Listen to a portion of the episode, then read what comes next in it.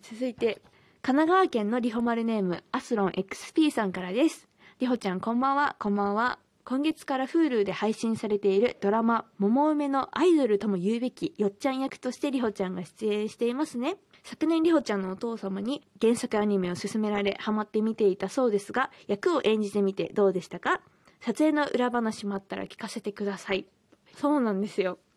あの、桃梅って知ってる方いらっしゃるかと思うんですけど、あ、そう、YouTube ですごい結構配信されてるアニメでもあって、これは本当父に勧められて、シュールなんですよね。鞘やしは本当シュールな笑いが本当大好きなんですけど、鞘やしのツボにドハマりするアニメといいますか。なんか、温度感で言ったらもう本当になんかぬるい感じなんですけど、もうそこで生まれる笑いとかがちょっと面白くて。で、そのよっちゃんっていう役なんで、私が演じるよっちゃんっていう役なんですけど、結構なんかふわーっとしてる、ちょっと天然なのかな？なんかそういう役なんですけど、なんか、よっちゃんのお話いただいた時に、結構そのまんまなんじゃない？って言われて、私の性格とよっちゃんの感じがあ、そうなのかなと思って実際現場で撮影したんですけど、あ、でもなんかかなりナチュラルなテンションで演じられたなっていうか、アニメが原作っていうのが私多分初めての経験だと思うので、そこの塩梅っていうんですか、実写とアニメで喋るこうテンション感の塩梅とか難しかったですけど、でもとにかくあの主演の伊藤沙莉さんと江口のり子さんと一緒に撮影させていただいて、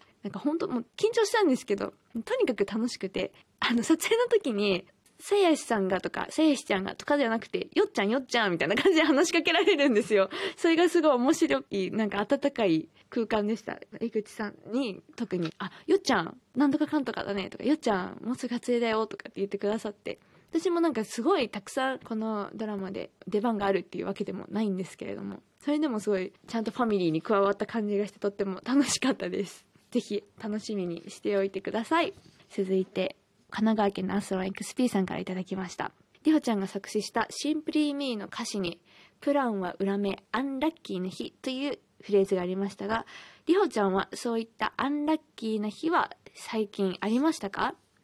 そうですね、アンラッキーな日は、アンラッキーなのかちょっとわからないんですけど、あの、肉じゃがをこの間作っていて、で、肉じゃがはあんまり自分で作ったことなかったんですよ。普通の煮物とかは全然作るんですけど、なんか肉じゃがは初めて作って、ね、1回目作った時に、なんか初めて私が見たレシピがフライパンで煮込めるみたいなレシピだったので、それに習って煮込んだんですけど、なんか私の多分水の傘と切ったじゃがいもの大きさが多分相性が良くなかったのか、邪気っていうこう硬い部分、人参とかじゃがいもの邪気みたいな部分ができちゃって、あ、良くないななんかちゃんとレシピ通りにはやったんですけど、あ、このなんか簡単レシピみたいな感じで多分フライパンのまま煮込んで作ることができるっていう肉じゃがをやったので、それはちょっと初心者の私にはそこのなんていうんですか、調整とかうまいことできなくて、肉じゃが初心者は。できなくて、じゃあ、ちゃんとあの鍋で作ろうと思って、2回目作ったんですけど、もっと煮込まなきゃいけない、硬かったからっていう多分、前回の反省があった上で作ったので、今度は煮込みすぎちゃって、出来上がったのが本当離乳食みたいな 肉じゃがになったんですよ。本当もう、じゃがの跡形もなく、肉じゃがが、あの、に、煮え切ってしまって、ドロドロになってしまったので、なんかもう、じゃがいもスープみたいな感じになっちゃって、それはそれでなんかご飯にかけて食べるとすっごい美味しかったので、味は良かったんですけど、なんか肉じゃがの醍醐味ってなんかこうホクホク感だったりすると思うんですよ、じゃがいもの。そこら辺なんか研究したいなと思って、それアンラッキーってほどではないですけど、あ、もう基本料理なのに、それもうまく作れないんだってちょっと思っちゃいましたね、自分の中で。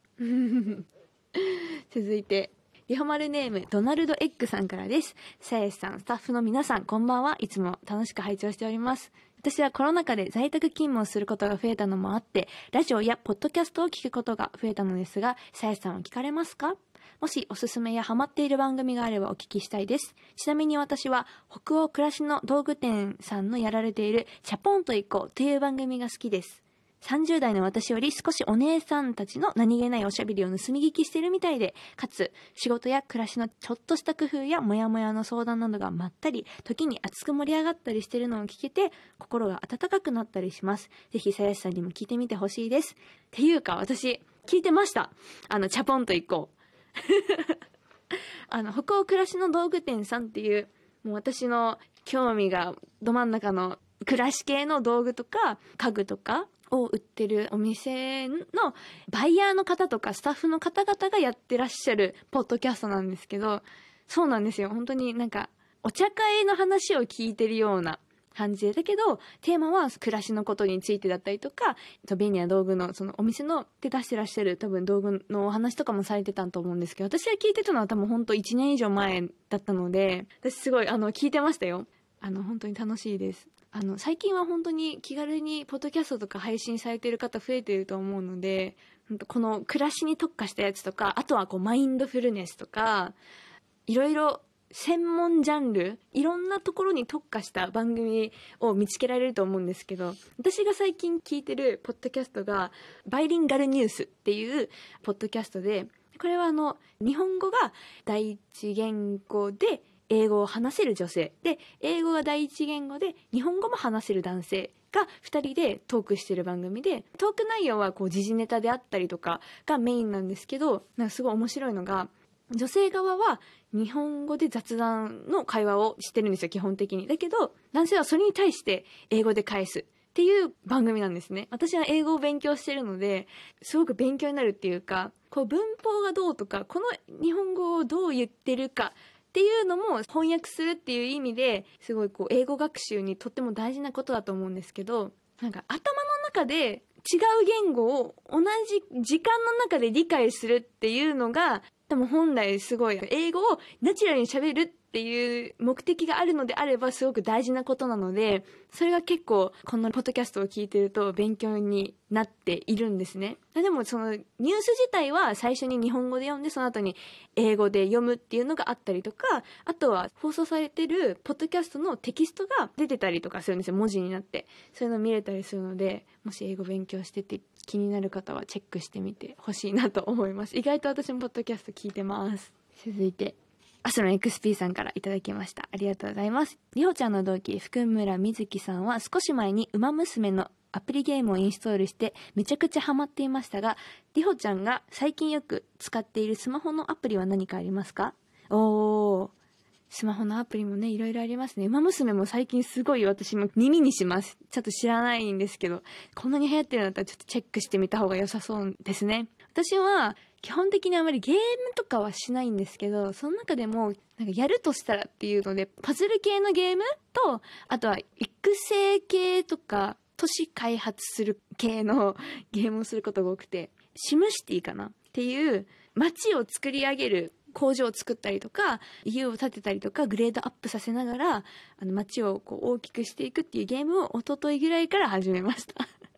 あの、私それを iPad でやってるんですけど、すごい綺麗なんですよ、映画。それだけでなんかジオラマ？ミニチュアのなんか世界を見てるみたいな感じでとっても楽しいんですよね。ちょっといつまで続くかわからないですけど、今のところとってもハマって遊んでるのと、ずっと今やってるのはテトリスと、あと、ズーキーパーっていう、携帯のもともと入ってるゲームとかを、ガラケーの時からやってた人とかは知ってる方いらっしゃると思うんですけど、いろんな動物がいて種類があってその同じ動物の顔を3個以上並べたら消えていくっていうそういうレベルアップしていくっていうゲームがあるんですけどそれ私あのキッズ携帯持ってる時からずっとゲームやってて今スマホも出てるのでそれをずっとやってますね。